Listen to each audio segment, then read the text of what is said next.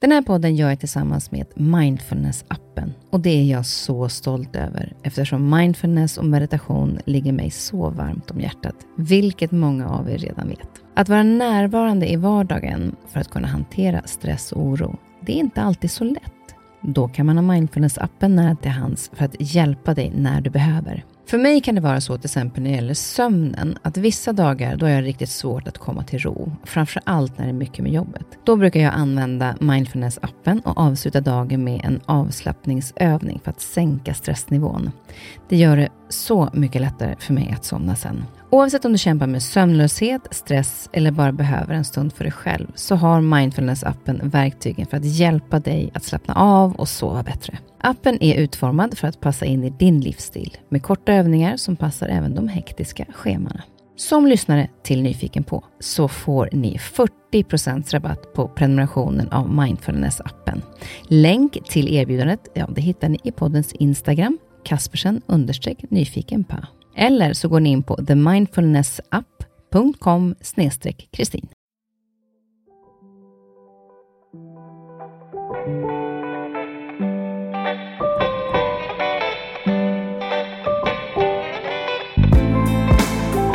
Välkommen till min podd Nyfiken på.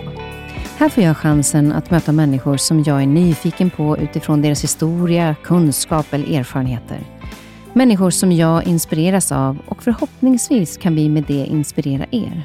Och om ni gillar avsnittet får ni jättegärna dela det så fler får chansen att lyssna och det ger mig också möjligheten att få spridning på podden så att jag kan fortsätta länge att bjuda in människor till roliga och intressanta samtal. Glöm inte att du också kan gå in och prenumerera eller följa podden så missar du inte när avsnittet släpps. Veckans gäst är OS-medaljören Peder Fredriksson. Nu i veckan blev det klart. Peder har nått sitt mål och dröm om att bli världsetta i hästhoppning. Vilket år han haft! Ja, I somras så fick han oss här hemma att vrida oss i tv-soffan av nervositet och spänning när han med hästen all in dels tog silver individuellt och sen OS-guld i lag. Att den omhoppningen, den glömmer jag aldrig. Det går bra och nu är det bara 27 sekunder. Öka nu Peder, ta nu detta, flyg iväg. Bra, bra, bra. Oj, oj, oj. Och så är det högersväng, och så är det högersväng. 32 yes. sekunder, 33 sekunder, 34 sekunder, 35 sekunder. Galoppera, Men öka nu då. Körsbärshindret i luften, klarar det. Och i mål på 39.01, 39.01. Det är guld, det är guld, det är guld, det är guld. De klarar det, det är guld, guld, guld. Det är OS-guld, det är OS-guld, det är OS-guld, det är OS-guld. De hoppar rakt in i härligheten. De hoppar från Tokyo till tidens ände. Dessutom så har han eh, tagit EM-brons efter det med hästen Catch Me Not. Han har vunnit Jerringpriset två gånger, han har fyra OS-medaljer, en VM-medalj och tre EM-medaljer. En fantastisk idrottsman med en imponerande karriär och mitt i allt det här så drabbades han också för en utmattning och gjorde då en stor förändring i vardagen när det gäller träning, media och tävla. Men sen var han tillbaka på arenorna igen. Jag är nyfiken på hur han kommunicerar med sina hästar och hur han tränar dem. Hur fungerar hela organisationen och hur hinner han med att vara en familjepappa? Jag är också nyfiken på hur han upplevde OS, allting runt omkring, tävlingsmomenten, omhoppning i lag, laget i sig och hur har tiden varit efteråt? Och vad tänker han sekunderna innan han rider in på arenan? Och hur ska han nu fira när han nu äntligen har blivit världsetta. Jag åkte hem till Peder och Lisen på Grevlunda gård på Österlen. Peder har sagt nej till många intervjuer efter OS, så jag är extra glad att jag fick den här pratstunden med honom och att jag får dela den med er. Min hund Minou hade inte Peders lugn. Jag får träna på det här med hur man pratar med djuren. Eh, så hon låter lite grann i bakgrunden. Eh, hon var lite nyfiken på deras hund Sara, så vi släppte ut henne eftersom Minno, tyst vi pratar ju. När vi spelade in det här avsnittet så visste vi inte om Peder skulle lyckas bli etta eller inte. Eh, men vi tänkte att först att vi skulle säkra då eh, en liten inspelning som så här, grattis, eh, du har blivit etta, fast han inte hade blivit det än. Det gick ju sådär, för uppenbarligen så kan ingen av oss ljuga och framförallt inte Peder, så det gick sådär. Det har ju precis blivit klart att du faktiskt har blivit världsetta. Du kan inte sitta och skratta Nu försöker jag jobba med här. Okej, jag ska jobba också. Jag ska också jobba. Du får titta åt något annat Ja. håll och så får vi... Det är ett tecken på att man inte kan ljuga. nej, nej, det är jag dålig Exakt. på. Det Ja, jag ser det. Du är skitdålig på att ljuga. riktigt dålig på att ljuga. Ja. Ja, ehm. Men det är ju fantastiskt stort att du äntligen nu har nått ditt mål, eh, världsetta. Va? Ja, det är helt otroligt. Nej, jag kan inte. Vi kan ta det på telefon, inte det bättre. Jag kan inte ljuga. Jag är Ja, men, jag kan, jag, men kan vi ta det på telefon då? Ja, det gör vi. Ja. Men nu fick jag i alla fall chansen att ringa upp honom istället och gratulera, för nu är han världsetta. Peder, grattis! Du, nu kan vi säga det på riktigt, för du är världsetta nu. Ja, det är sant. Tusen tack. Det är ju helt sjukt! Hur jävla bra är du? Ja, nej, jag, jag kan inte tro att det är sant. Det, man kan inte greppa det riktigt. Men jag är väldigt glad. Det här har varit din, eh, du pratar om det i podden som folk kommer få lyssna till här, eh, ditt, ditt mål och din dröm länge. Men liksom, vad var det som, när stod det klart liksom att, att du verkligen så här, nu händer det? För jag såg det nu i veckan. När klev du över de här poängen över tysken så att du blev, fick sätta ner flaggan? Ja, men jag hade... Jag visste ju efter OS att jag fick bra poäng och sen gick det bra på EM och sen låg jag i mycket och jag hade... Man räknar på de där poängsystemen och Alltså, som jag räknas så skulle jag bli världsetta, men sen eh, vet jag ju att jag är bättre på att rida än att räkna, så jag vågar inte riktigt tro att det skulle kunna vara sant. Så att, eh, jag har liksom räknat och räknat den här månaden och ridit och tävlat och räknat och eh, det var ändå en lång väntan innan jag fick beskedet att det verkligen var sant. Och eh, ja, nu, nu är jag äntligen världsetta. Det har varit en, eh, en lång men fantastisk resa och nu har jag äntligen nått eh, hela vägen upp. Hur kändes det när du liksom satte den där flaggan, för du pratar så fint om det i podden, när du sätter liksom flaggan och ser poängen och så, du säger jag är världsetta. Säg det igen. Ja, ja men, exakt. Jag kan nästan inte säga det. Ja, jag men liksom, försök att säga det en gång. Just nu, är, just nu är jag nummer ett på världsrankingen. Det är ett mål jag har haft väldigt länge. Och när jag fick beskedet så var det sådär...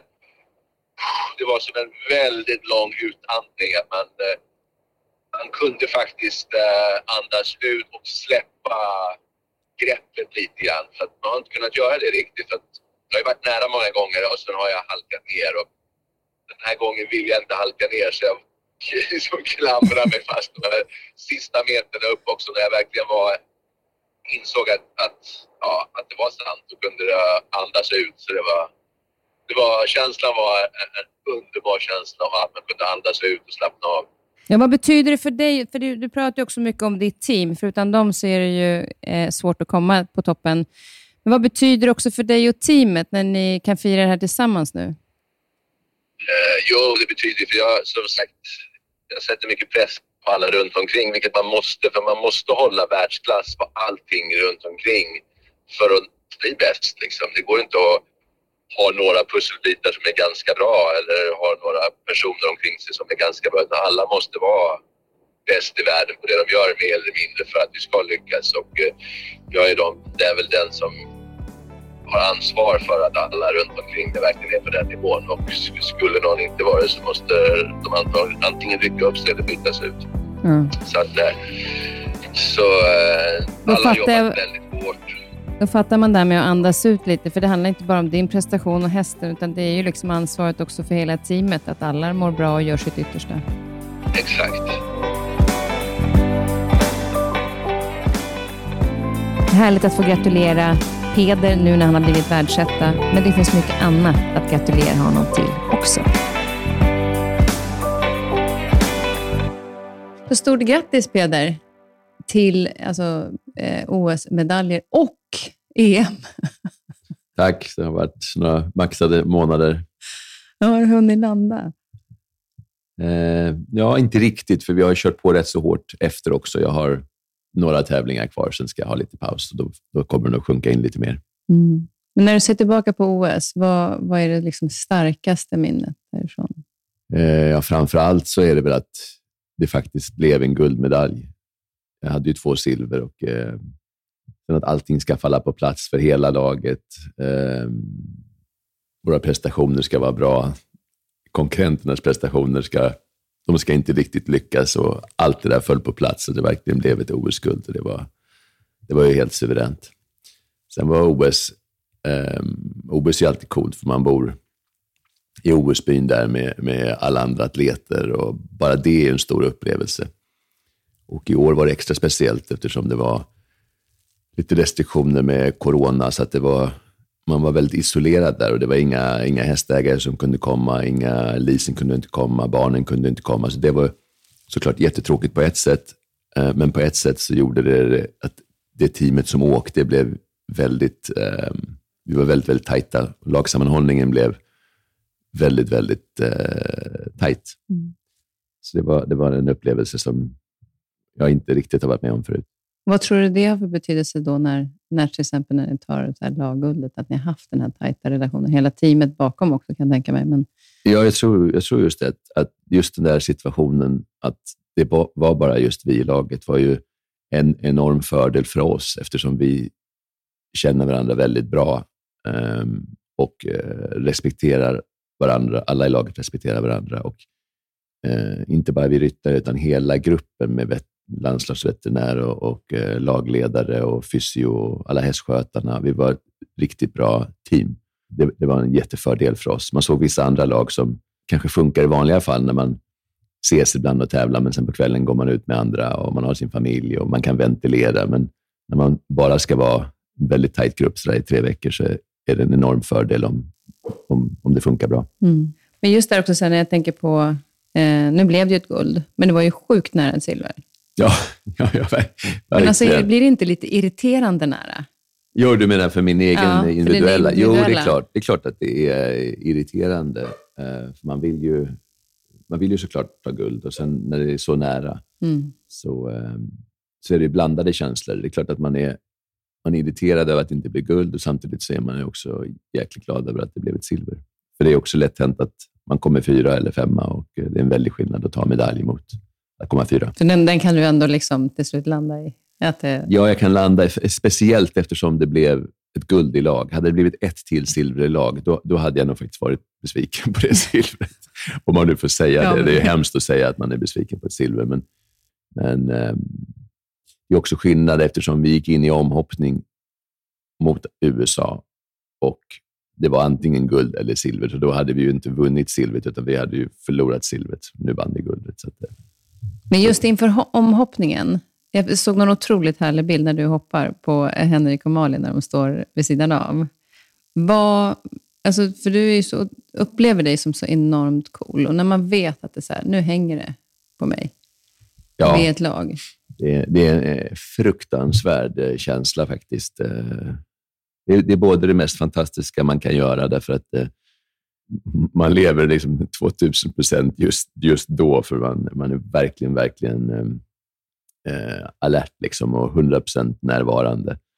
Eh, samtidigt som, som att det är en, en, en extremt jobbig situation, för att eh, det är så mycket som kan gå snett. Det är bara en mm. sak som kan gå rätt.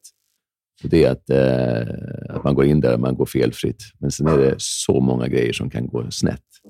Sen... Att, eh, som, som man kanske inte tänker på. När man kommer ut så tänker man inte på det, men det är så lätt att man du vet, en bom. Minno, tyst vi pratar ju. Ja, tyst Kolla, hon dansar. Hon ju kanske vill leka med Sara. Ja, men exakt. Fast då kan ja, ni inte leka hon, här inne. Det är det hon vill göra. Ja. Kanske hon kan leka där utanför? Ja. Ska vi släppa ut dem? Ja, vi släpper ut dem. Ja, men den, den spänningen som var om man såg liksom Henrik och Malin inför den här omhoppningen. Tankarna där för dig? Ja, eh, det, det är både det, mest fantastiska man kan göra, att få gå in och, och avgöra i en OS-final, att, att kunna ta ett OS-guld. Samtidigt så är det en fruktansvärd känsla för att det är bara en sak som kan gå rätt och det är att man rider snabbare än de andra och felfritt. Och eh, väldigt mycket saker kan gå fel. Eh, en bom kan ramla eller man kan glömma banan eller hästen kan stanna eller, ja, det, eller att man rider för långsamt. De här hundradels sekunderna är jättesvårt att ha exakt koll på också. Och, eh, nej, det var, det var eh, det är både fantastiskt men också ganska jobbigt. Eh, den, den, det leendet efter, det var rätt nice att se. Ja, fantastiskt. Det var nästan som man inte kunde tro att det äntligen blev ett, ett OS-guld. Det var, det, var, det var väldigt, väldigt mäktigt. Och inte bara för, för mig, utan för hela teamet var det, var det enorm glädje. Ja, för det ligger enormt mycket, mycket jobb som vi andra som står utanför inte kan ens förstå eh, med team och hästar som ska flygas och det ska förberedas och tränas här hemma och sådär. Hur lång uppladdning hade du just inför liksom själva OS? Yes, man, har ju, man har ju en eh, livslång resa kan man säga i, i kunskapssökande och eh, teambuilding och så vidare för att kunna ta sig till OS och kunna ta en, en, en OS, ett OS-guld. Det är liksom, tar, tar väldigt, väldigt lång tid att bygga upp den, den rutinen och kompetensen och, och eh, det teamet. Sen just inför OS så kan man väl säga att vi går... Man går liksom i fyraårscykler, för OS är ju det stora, så man har hela tiden OS i, i bakhuvudet. Där, att man försöker se till att man har hästar som är rätt ålder. Och man ser till att de har fått rätt rutin och så vidare, att de kan vara i riktigt bra form till ett OS. För det är ingenting man kan komma på liksom året innan eller så där. Det är lite sent då, för att man måste jobba liksom flera år med att förbereda en häst för det. Men har du då, för du har ju flera hästar som du tränar, men det är väldigt tidigt som du vet vilken häst du kommer att ta med till OS? Det avgör jag rätt så sent, men som till exempel nu så har jag, precis innan vi satte oss här, så har jag tränat lite, tre hästar. Och eh, en av dem är sju år. Då tänker jag, okej, okay, Paris, då är han eh, tio. Det är en perfekt ålder för honom. Då försöker jag matcha honom lite hela tiden med tanke på OS att han inte får jobba på för hårt, eh, men att han måste jobba på hårt nog så han har den rutinen som behövs och den styrkan och så vidare. Så, att, så han, han är en sån som jag tänker på. Och sen några andra, så förhoppningsvis så kan man ha fyra, fem hästar som, som är på väg mot ett OS. Och sen är det alltid några som inte är bra nog eller någon blir skadad. Och I slutändan man får vara, vara jätteglad om man har en häst i jättebra form. Men man måste hela tiden jobba brett med att se att man har hästar i, i rätt ålder och rätt utbildningsfas för att kunna vara med. Mm. Och nu när du åkte ner då med, eller åkte till eh, OS med, med All In, hur, många, hur lång tid i förväg är det? För hästarna måste ju också ja, men etablera sig och landa där de är efter resan och sådär. Hur lång mm. tid tar det? Ja, de kom ungefär en vecka innan. Gjorde de. Vi hade en vecka innan och uh, man brukar säga det att det, antingen måste man komma väldigt god tid innan, alltså månader innan, så att de hinner acklimatisera sig, eller så ska man komma relativt nära sämsta man kan göra det är att komma typ två och en halv vecka. Varför då? Är det, jetlag eller? Nej, men de, de ähm, akklimatiserar sig ändå inte så, så fort. Liksom. Äh, så att det är bättre då att de kommer dit och de är fräscha. De står ändå i, i stallar som är svala och äh, man får försöka på tävlingarna vara på kvällarna, så vi höll dem borta från värmen. Så att hästarna trivdes jättebra där. Hur många är ni som åker ner i ditt team dit nu? Så det är jag då och min hästskötare.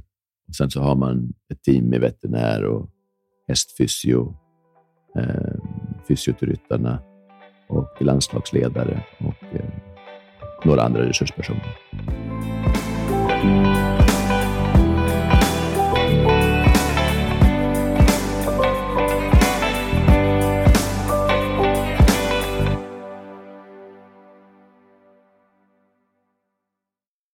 Men, men om ni då tänker när, du, eh, när ni tävlar lag, eh, pratar ni någonting sinsemellan kring liksom, banan eller håller ni det för er själva? Eh, vi eh, brukar gå banan ihop och sen så har vi den eh, vi har det upplägget i laget att om någon vill ha hjälp, och säger att jag har en fråga till eh, jag undrar någonting, då kan jag gå till vem som helst. Jag kan gå till Henrik eller Malin eller Roffe eller någon och fråga. Och alla är väldigt hjälp, hjälpsamma. Då. Men så har vi gjort att eh, om man inte frågar, då vill man inte ha hjälp. För det kan också vara så att man ska vara ett lag och det ska vara bra lagsammanhållning och man ska komma med råd och så vidare. Det är inte det för mig som är lag, bra lagsammanhållning. Bra lagsammanhållning är att man litar på varandra och att man respekterar, varandra, man respekterar varandra och man finns där för varandra när, när det behövs. Men man respekterar också att folk måste få ha sin egen tid. Liksom. Så att på så sätt så vi diskuterar banan eh, och vi ställer frågor om vi vill ha några svar, liksom, inte annars. Men en jag- skön överenskommelse eh, i det. Ja, det är jättebra att alla vet om det. Och Det kan också vara så att eh, jag kanske vill ha information om någonting inne på banan. Då säger jag det till en person. Jag vill ha information av, av dig. Kan du komma till mig eh, innan jag går in och tala om hur det är? Men jag vill inte att alla i laget ska komma springandes och du vet, ge olika förslag och så vidare, för det blir bara förvirrande. Så där har vi kommit ganska långt, tycker jag, i svenska laget. Jag ser vissa andra lag som, som inte har gjort den uppgörelsen och eh, jag tror att eh, jag tror vi har bra, vi har bra struktur på vår, vårt lag, svenska hopplaget. Och när man då tänker på, eh, på eh, All In, nu har jag ju tittat en del dokumentärer och så, eh, när man ser hur ni jobbar tillsammans. Och eh, det är en otroligt häftig upplevelse att se eh, ert tysta språk på något sätt tillsammans. Vad, vad är det som är speciellt, tycker du, i All Ins, eller Allan som du kallar honom för, personlighet? Alltså han är, han är en av världens bästa hästar, för han har en enorm förmåga att, eh, hoppa. Och han är atletisk och han är, är en riktig supertävlingshäst. Sen, eh, sen är han en rätt så känslig häst. Igen. Och jag kan inte riktigt svara på om det är att jag känner han så bra så att jag känner av hela tiden så fort det är någonting som stör honom.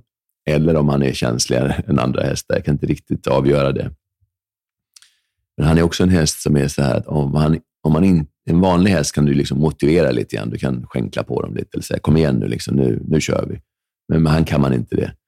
Om inte han är i superform och, och liksom känner för att göra det och så vidare, då, då funkar det inte.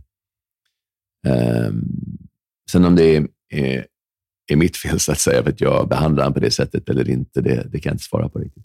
Ja, för jag hörde att, att eh, ja. Men Lisen sa i en, i en dokumentär, hon tyckte det var så kul, hon jämförde honom med Ingmar Stenmark. Att, att det händer mycket när han tävlar, men sen säger han inte så mycket. Nej, han är inte så märkvärdig i, alltså, i övrigt. Ska säga. Det är ingen häst som vinner några skönhetstävlingar och sådär. Men det behöver de inte göra. Men vad, vad han är, är som han är, som är speciellt med att han är, han är olika hela tiden. Alltså vanliga hästar, de är liksom som de är. Kommer på tävling, då vet du precis vad du ska förvänta dig, för de är likadana varje gång. Men han, när du landar på tävlingen och åker till tävlingsplatsen, så vet du inte liksom, om han är i form eller inte. Och är han i form, då kan du göra superbra grejer. Och Det behöver inte vara att han har ont någonstans, eller så där. men inte han i form och inte känns riktigt bra, då gör han fortfarande resultat, men det är inte samma superstjärna som han är när han är i form. Och Det går inte alltid att säga vad det, vad det är, det är bara en känsla som han ger till mig. Det är det jag tycker är så otroligt coolt, att, att kunna känna på det sättet. Och, eh, jag hörde att du hade, sa i början att, han hade, att det var viktigt att han lärde sig att förstå dig och, sen, eh, och du honom. Alltså att man fick eh, lära sig åt ett håll först, innan man förstod åt det andra hållet. Mm. Ja. Eh, och att, att det här med att om man inte förstår vad jag säger, så är det ingen idé att höja rösten. Han fattar ju fortfarande inte mitt språk. Nej, verkligen. Nej, så är det verkligen. Och hur, hur lång tid tog det innan du hittade språket med honom? Vi håller fortfarande på att Ja, det är så. hitta nya, nya ord i, i alfabetet. Men, eh, nej, men jag skulle säga att vid det här laget så känner vi varandra väldigt väl. Nästan för väl ibland, tror jag. Jag men det, det är också lite min filosofi i ridningen, är ju att känna av hästarna och se till att de mår så bra som möjligt. För ju bättre de mår, ju bättre kan de prestera. Och eftersom de inte kan prata så måste man som ryttare eller hästmänniska måste man kunna, man måste kunna känna in dem helt enkelt. Känna hur de mår och hur de känner sig. Och eh, se vad man kan hjälpa dem med för att eh, må så bra som möjligt. Ja, den är just det, den är- longerar. Ehm, och har ni inte sett dokumentärerna, så gå in på, eh, ni som lyssnar, så gå in på SVT Play, för det finns fantastiskt många härliga eh, inspelade, både dokumentärer och olika reportage eh, kring ert språk just, vilket jag tycker är så otroligt härligt. Men om man då tittar liksom den här organisationen, eh, det jag funderar på, alltså jag vet ju att det är mycket flygande, du flyger i princip varje helg. Och sen men, men, så här, nej men nu ska vi boka en flygbiljett till hästen också. Alltså det är klart att det är en längre planering. Hur lång planering är det? För att det är inte bara att resa med en häst? Alltså som idrottare själv så är det en sak, men att ha med sig ett, ett team och en häst. Ja, verkligen. Det, alltså, det svåra är inte egentligen att eh, man gör ju en plan, liksom, att de här tävlingarna vill jag göra med den här gruppen hästar och så nästa vecka så ska den här gruppen hästar åka till en annanstans. Det är ju viktigt att man gör den planen rätt. Det svåra är sen när man är på en tävling och känner att den ena hästen kanske inte är i superform, vi måste byta plan. Eh, att få ihop den kan vara lite tricky. Som i, i natt låg jag och funderade lite grann på, jag hade ett gäng hästar som skulle åka hem från, eh, från eh, Rom. De skulle egentligen åka till Barcelona, men då var en av hästarna inte riktigt form, så skulle de åka hem istället. Men så kom jag på att det är en tävling i Saint-Tropez Det kom jag på innan. Jaha. Den vill jag åka på. Så, att, så nu ringde jag och ändrade resplanen så att hästarna är på väg till Saint-Tropez. Så jag ska boka, plan, boka plan och flyga dit imorgon. Så, så där är det lite. Och det, man måste vara flexibel, för det, det gäller att tävla. Hästarna måste vara i form för att kunna göra bra resultat eh, på tävlingen. Och eh, Då spelar det ingen roll vilka, vilken plan man har gjort och hur väl man har planerat. För hästen är inte i form så kan du inte hålla den planen. Då måste du kunna ändra planen. Och det, det krävs eh, ganska öppet sinne av, av mitt team att kunna hänga med på de där svängningarna. Och, och för hästägarna såklart. Ja, för hur påverkas de av den res... För det blir ju en del resande för dem. Ja, men det försöker jag alltid, det försöker jag alltid väga in, att det blir så lite resande som möjligt för hästarna. Men det kan ju vara jobbigt att hästskötarna eller hästägarna har bokat resa, bokat hotell för att komma och se sin häst. Och så säger jag tre dagar innan att tyvärr, den är inte i form. Jag, jag tror inte att det är rätt att starta den här hästen just nu. Vi åker, om två veckor så åker vi till en annan tävling. Um, Men hur många hästar har du med dig när du reser? På de här andra, de mer vanliga tävlingarna, om man tänker OS och EM? Ja, OS och EM, då är det bara en häst. Mm. Och sen på Global Champions Tour, då har man två hästar. Och sen kan det vara allt från tre till fem på lite, lite mindre tävlingar.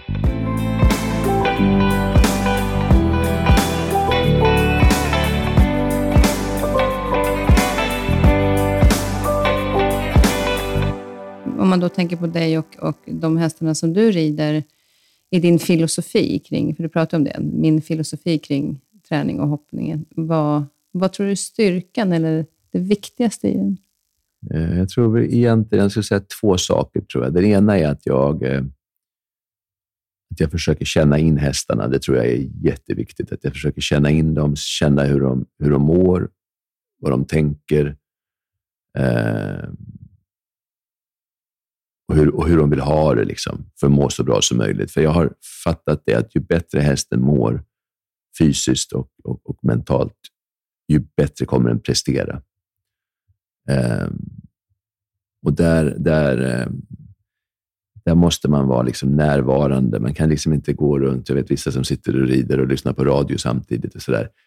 Det funkar inte riktigt i min värld, därför du måste vara i ett med hästen och du måste känna in hästen hela tiden för att kunna ja, för att kunna ha en dialog med hästen så måste du känna in den och då kan du inte ha brus hela tiden. Du måste vara närvarande. Ehm, så det är en grej som jag tror är jätteviktig. Och sen den andra biten är också att jobba med, med ehm, detaljer för att bli bättre. Jag tror väldigt många ryttare, jag ska inte säga att de tycker att de är bra nog, men att eh, om man vill ta sig upp från den nivå man är på, då måste man bli bättre. Och där, där, eh, just det där att om man är ganska bra, att sen bli bättre, det är där att hitta de nycklarna är väldigt viktiga. För att gör man precis likadant år ut och år in, man kanske tränar mycket och man jobbar på stenhårt, men gör du likadant varje år så kommer du inte bli bättre.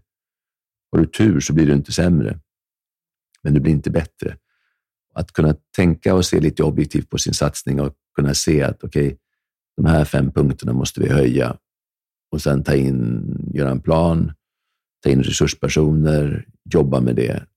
Och sen eh, efter några månader så tar man fem nya punkter och jobbar med. Att man hela tiden försöker bli bättre. Det, det är väldigt viktigt. Men gör inte det också själva träningen också ännu mer rolig för en själv?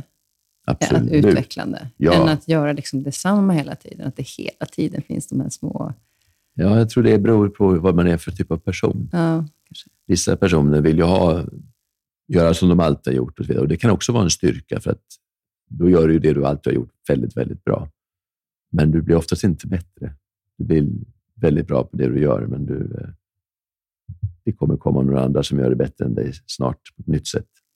Men just det här med, med eh, om man tittar på hästsporten i sig, så är det ju extremt många eh, i Sverige tjejer som rider, men det är väldigt många män som är på toppen. Och det, det är ju rätt konstigt egentligen, alltså inte kanske konstigt, men just i och med att det är så pass egentligen en jämlik sport, för, för det är ju lika, eh, men att tjejer inte tar sig hela vägen. Vad, vad tror du att det är så få tjejer som är i toppen? Jag kan inte riktigt svara på den frågan faktiskt. Jag får ju den frågan ofta och jag tänker också ofta på det.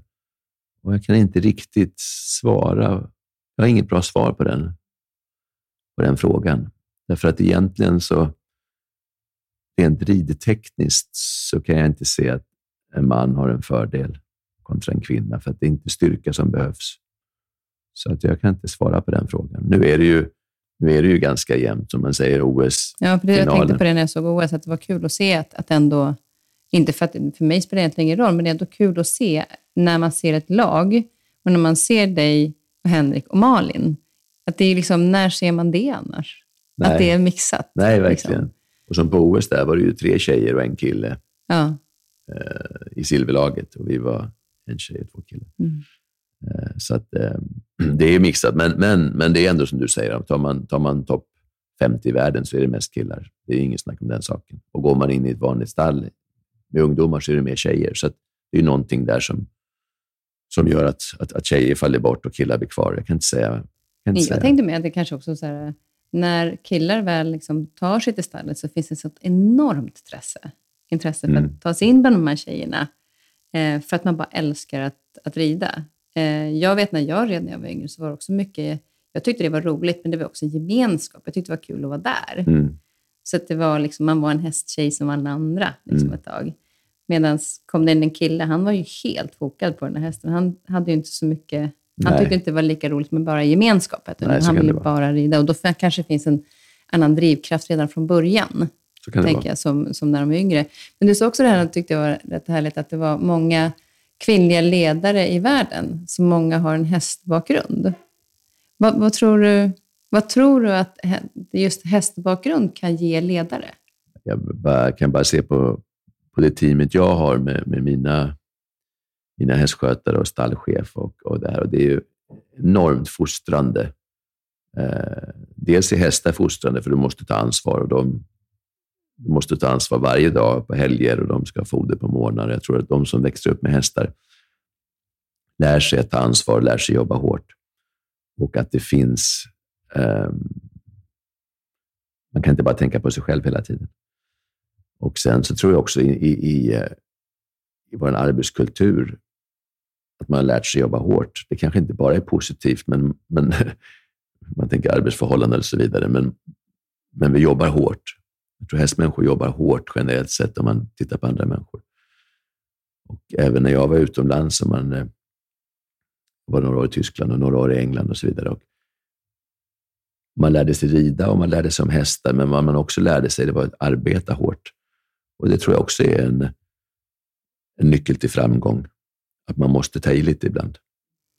Så den, den bakgrunden är ju en, en... Eh, men jag tänkte också på just, just när det gäller ledarskap, att, att ta in hästen fast man inte pratar och kommunicerar på ett vanligt sätt. Att man ändå ser, att man kanske också är mera eh, vaksam, eller att man har bättre koll på när man sen blir ledare. Mm, Utan att de andra behöver säga någonting så kan man ändå känna in. just det. Ja, det är intressant. Jag tänkte bara på den intressant. delen, för det är, jag tycker det är spännande med just den där grejen med ledarskap. Och det var rätt intressant när du sa det. Jag Mm. hade inte en tanke på att just det att de har hästbakgrund. Men en annan kvinna som är väldigt viktig för dig är ju din fru Lisen.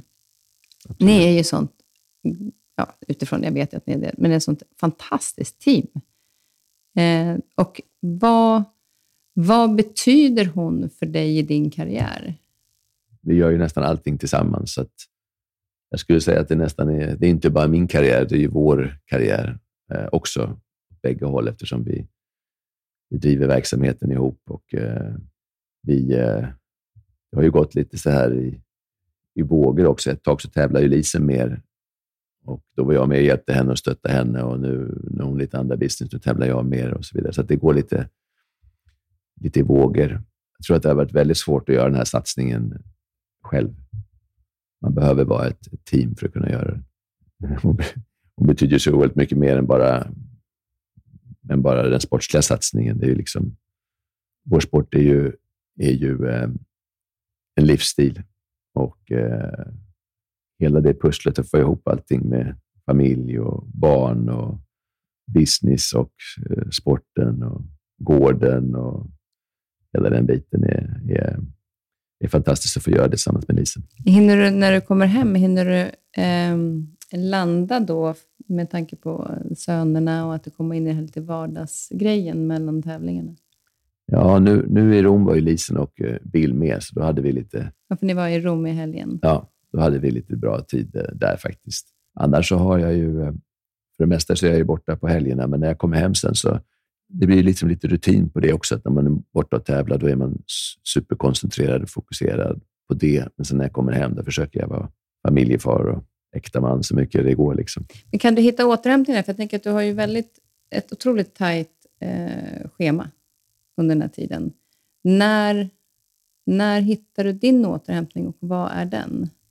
Nej, men jag tycker det blir en ganska bra balans. För att när jag är på tävling och när jag reser och, och, och så där, då har jag liksom ändå rätt mycket egen tid. Även fast jag måste vara, vara sharp liksom och koncentrera mig och, och leverera resultat så kan jag ändå eh, jag kan ha tid för mig själv. Jag kan läsa en bok, jag kan eh, se en film och jag kan styra min tid rätt så mycket själv. Liksom.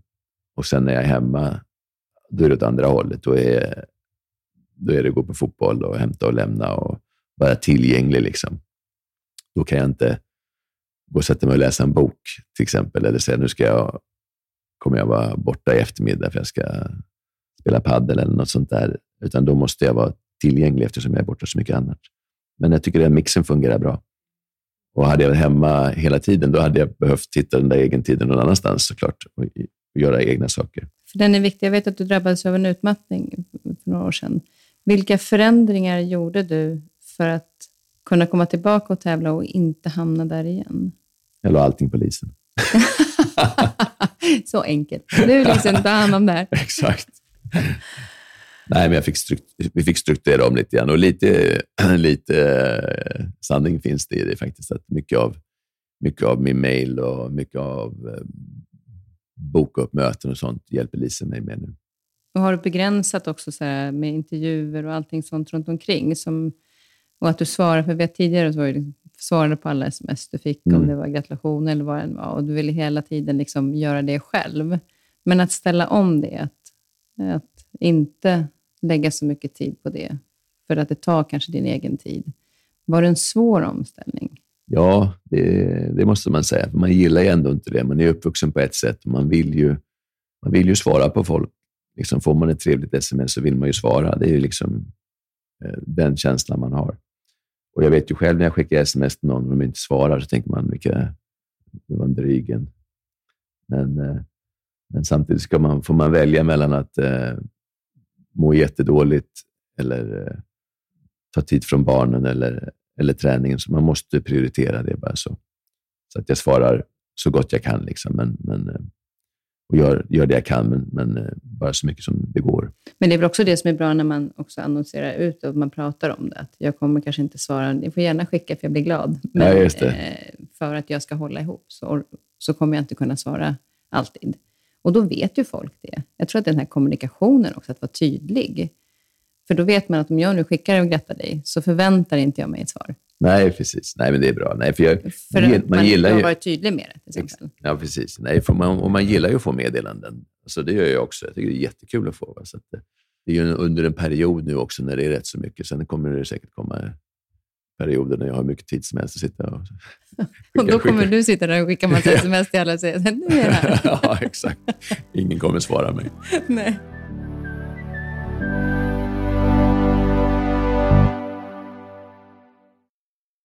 Men jag tänker på de här tankarna. Alltså, ta snurrar det tankar inför när man kommer in där på arenan och precis ska starta? Eller kan du hålla tankarna stilla? Det, det är just det det handlar om, att man ska ta bort alla tankarna då. Man vill inte ha massa tankar när man går in. Man vill bara ha en tanke och det är att man ska göra vad man ska göra. Och det går felfritt den tiden man har sagt att man ska göra. That's it. Och sen ska man bara känna in hästen, rytmen, andetagen och liksom hålla sig till planen. Börjar man tänka, då tappar du fokus på rätt grejer och då kan du inte prestera. Och blir man nervös så känner väl hästen av det rätt tydligt? Absolut, om du håller andan. Därför försöker jag alltid hålla, jag försöker alltid andas. Varje galoppsprång hästen gör försöker jag hålla andningen ihop med hästen. För att håller man andan så kan du inte heller rida bra. Det är så, att, att de känner andningen. Att det är så sensitivt, att det är så otroligt Mm. nära man tänker sadeln emellan och att, att de ska klara av att känna din andning. Men det gör de. Ja, det gör de. För om man håller andan själv, då får man, man får sin tyngdpunkt för högt upp och allt, man blir spänd i axlarna och man kan inte hitta rytmen. Och man kan, vet, så andningen är jätteviktig. Andningen är viktig. Att man ska ha känslan måste man ha i magen och inte i bröstkorgen. Få ner tyngdpunkten så långt ner i kroppen som möjligt. Så hålla pulsen och andningen låg, men tempot högt i omhoppningarna. Skön kombination. att få till den. Det är, väldigt, det är väldigt viktigt att inte få det åt andra hållet. Ja, exakt. Men hålla, har, har, hålla hastigheten riktigt låg med pulsen. Man, den, den blir jobbig. Det är kanske är det som blir konsekvenserna om du har för hög andning högt upp. Då, blir, då går det inte så fort. nej, absolut, så är det. Nej. Det var lite roligt, för, när, när, eh, för ett år sedan när jag hade min, min, startade min podd, så var ju Petra Mede min Mm. första gäst. Just det, kommer jag ihåg. Och då hade jag ju läst hennes bok när hon skrev om dig och Lisen, att hon var ju så otroligt, så här, otroligt fascinerad över er relation. Nästan lite irriterande bra relation. så där som bara hon kan säga. Och då hade ju du, eh, var ju du så fint, för du skickade in en, eh, en fråga till henne. Och eh, nu har hon en fråga till dig. Ja, vad roligt. Hej Peder, det här är Petra Mede. Jag har en fråga till dig.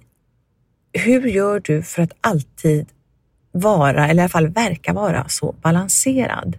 Det är något jag verkligen skulle vilja vara, men aldrig har uppnått i mitt nu 50-åriga liv. Men hur gör Peder Fredriksson för att hitta detta, ja, till synes eh, fantastiska lugn? Ha det bra, hälsa Lisen, hej! Jag tror, det, jag tror allvarligt talat, jag tror att det är med min, min, min röst, alltså min, mitt tonläge i rösten kanske. Jag vet inte om jag är... Nej, men jag kanske är balanserad. Jag är inte så ofta så där arg eller jätteledsen. Jag vet inte, är jag balanserad? Jag Jo, men när man tittar, jag hade faktiskt liksom med just det här, du är så otroligt, att jag upplever dig så otroligt lugn. Och jag vet inte om det är också att jag ser att när man har sett om dig med hästarna, att du har ett väldigt lugn med dem. Eh, du går fram försiktigt, du kommunicerar på ett lugnt sätt. Eh, så det man har sett är ju den upplevelsen, det är också den upplevelsen jag har. Jag tänkte så här, fan blir han aldrig förbannad någon gång? ja, Alltså blir du arg någon gång? sällan faktiskt. Det kanske, lå- vad- vad det kan kanske låter mesigt, men, men eh, Finns det någonting som du kan bli riktigt arg på? ja, det är klart. Någon gång ibland blir man ju förbannad. Om man råkar riva ett hinder. Vad står du väl mest på dig själv? Nej, men det är väldigt sällan jag... På hästarna blir jag faktiskt aldrig arg. Blir jag, det blir jag, jag blir aldrig arg på hästarna. Eh, det blir jag inte. Och, eh, men det är klart, jag kan bli... Eh, jag kan bli... Du får fråga Lisen, hon vet det bättre. När jag blir arg. Någon gång ibland blir jag arg, men det är inte så ofta. Vad skönt ändå, eller? Ja, men det är rätt så skönt. Eller det är kanske jättetråkigt att vara en sån där jämngrå person som inte har några... Men är det där också balansen? För Lisen kanske har lite annat tempo. Ja, hon blir ju arg hela tiden.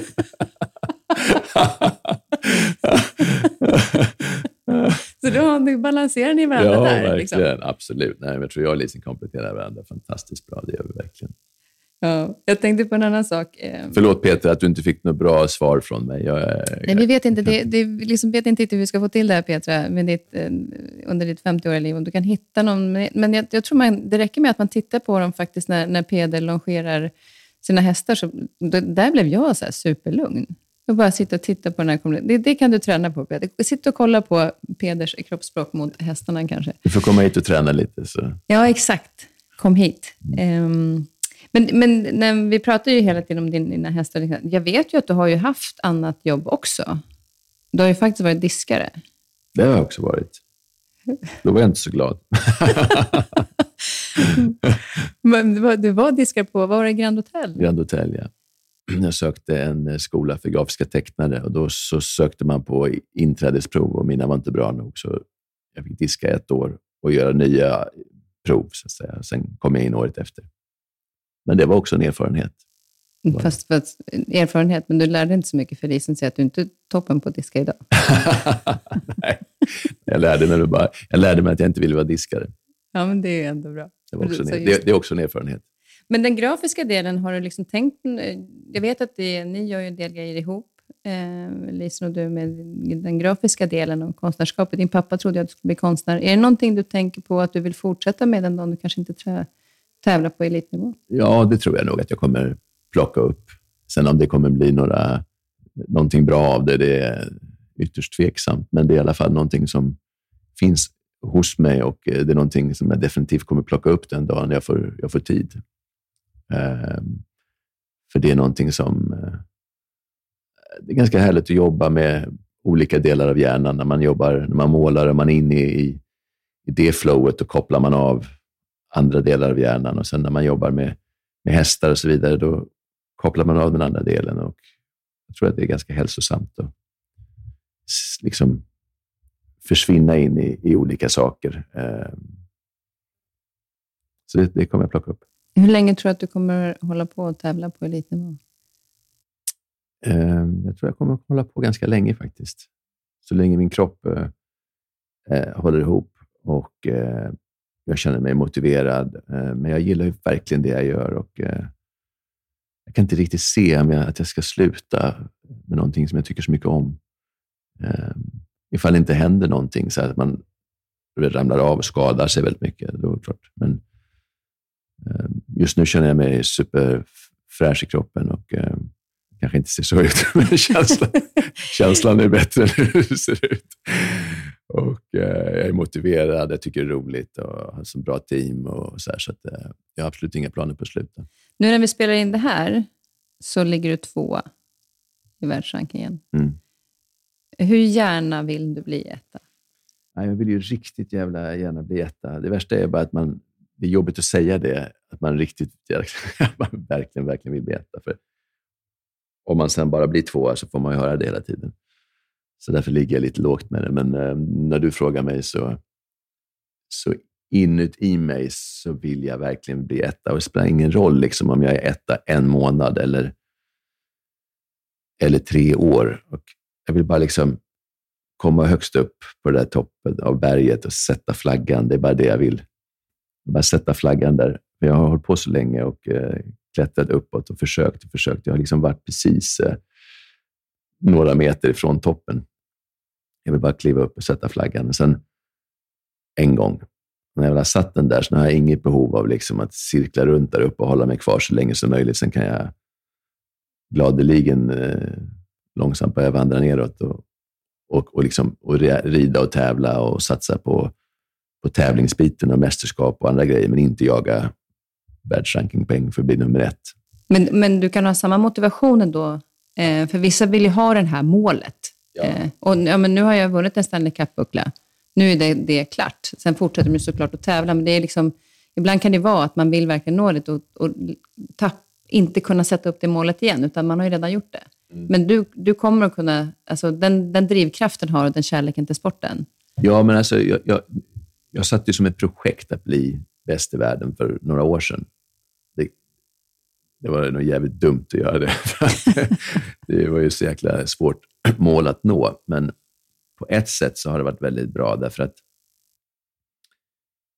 eh, det är en väldig skillnad att säga så här, jag ska bli absolut så bra som jag kan. Jag ska göra allt jag kan för att eh, bli så bra som jag kan. Då gör du då gör man det så bra man kan. Liksom. Man gör allting så bra man kan. Men att, om du säger att du ska bli, man ska bli bäst i världen, då måste man verkligen eh, bli bättre än alla andra. Och Det är en väldig skillnad mot att bli så bra som man, man kan bli. Så för min del har det inneburit att jag var tvungen liksom att, att lyfta på alla stenar, även, även saker som fungerar ganska bra. Eh, till exempel som min vikt. Jag väger inte så mycket, men kan man väga kan utrustningen väga lite mindre så kan det ge, ta mig en liten bit åt rätt håll. Kanske pröva rida utan skor. Kan det vara, göra hästarna mer bekväma så att de kan prestera bättre? Kan det vara en väg? Ehm, kan jag börja träna på omhoppningar hemma, du vet, eh, som jag aldrig har gjort förut? Kan det göra mig bättre? Så kanske 20 sådana saker. Så kanske 18 av dem inte funkar, men tre av dem funkar. Men då blir du lite bättre. Och så hela tiden pressa sig framåt. Det har jag liksom, eftersom jag satte det där målet så har jag, har jag, har jag vridit på rätt så mycket grejer och, eh, och jag skulle väldigt gärna vilja... Ja, nu är det bra nära. Ja, jag skulle vilja bli det bara en, en gång. Liksom. Sen, sen lovar jag Lisen att jag ska släppa det. och alla andra ska aldrig någonsin nämna det igen. Men, men eh, just nu har jag det i kroppen. Nej, men det, så det, det finns ett mål där om man tänker på vilka mål du har närmast. Jag vet att du pratade om eh, i en intervju att, just att eh, inspirera andra unga, vilka typ av målsättningar ska man ha? Att man, lite grann som, som du pratade om nu, att man inte, inte har så långa mål, utan lite kortare. Mm. Um... Ett tips till unga, sätt aldrig som mål att bli världsetta, det är skitjobbigt. Gör aldrig det. Det vore ju fantastiskt om det blir så. Mm.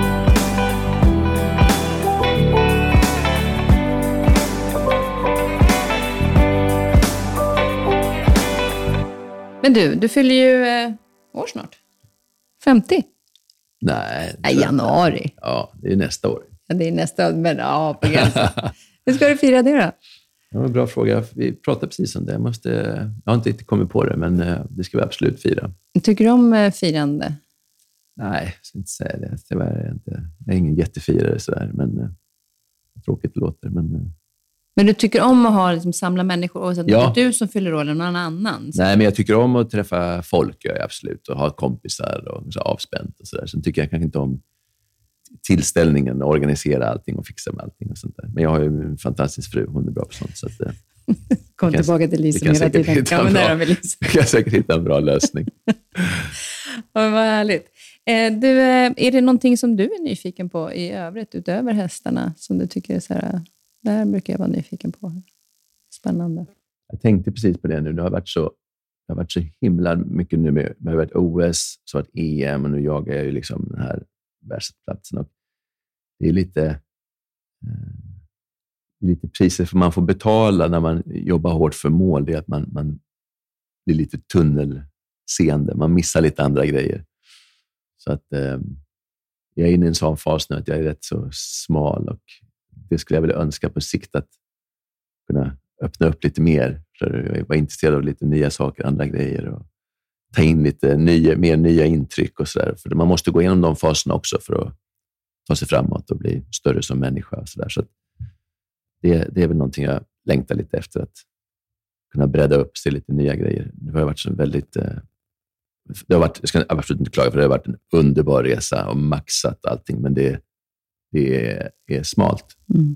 Jag tycker du kan hålla den tunneln ett tag till. Den verkar funka. du, innan vi slutar så tänkte jag att, eh, vad gillar du för musik? Vad brukar du lyssna Vad är din favoritlåt? Har du någon? Oj, vad svårt. Just nu lyssnar jag mest på... Eh, jag skjutsar ju barnen mycket när jag är hemma, så just nu hör jag mycket på deras, deras musik. Så att nu, just nu blir det mycket svensk hiphop. Det är mycket svensk hiphop. Kan du, har du så att du också kan artisterna och, och låtarna, eller lyssnar du mer om bara? Ja, fan, jag glömmer alltid bort vad det är. Exakt. jag är för gammal för att höra på den musiken egentligen ändå. Jag kan inte artisterna, men jag tycker det är rätt bra ändå. Ja. Jag, ska, jag, ska ge den, jag ska kolla upp. Ska ge den vi, vi kollar upp det och sen mm. så tar vi och avslutar den här eh, timmen med dig. Tack snälla Peder och lycka till nu eh, framöver. Och, eh, det är klart du ska fira att du fyller 50. Du har ju så otroligt mycket att fira från det här året. Absolut. Så det blir en grand final för den här säsongen med att fira 50-årsdagen. Det ska vi absolut göra. Ja. Tack snälla. Tack själv.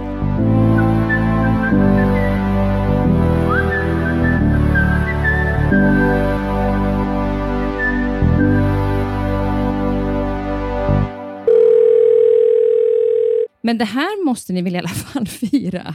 Du har ju mycket att fira i år. Ja, men det gör vi. Vi firar, vi firar varje kväll faktiskt. Jag älskar att höra det. Vi firar varje kväll, gör vi.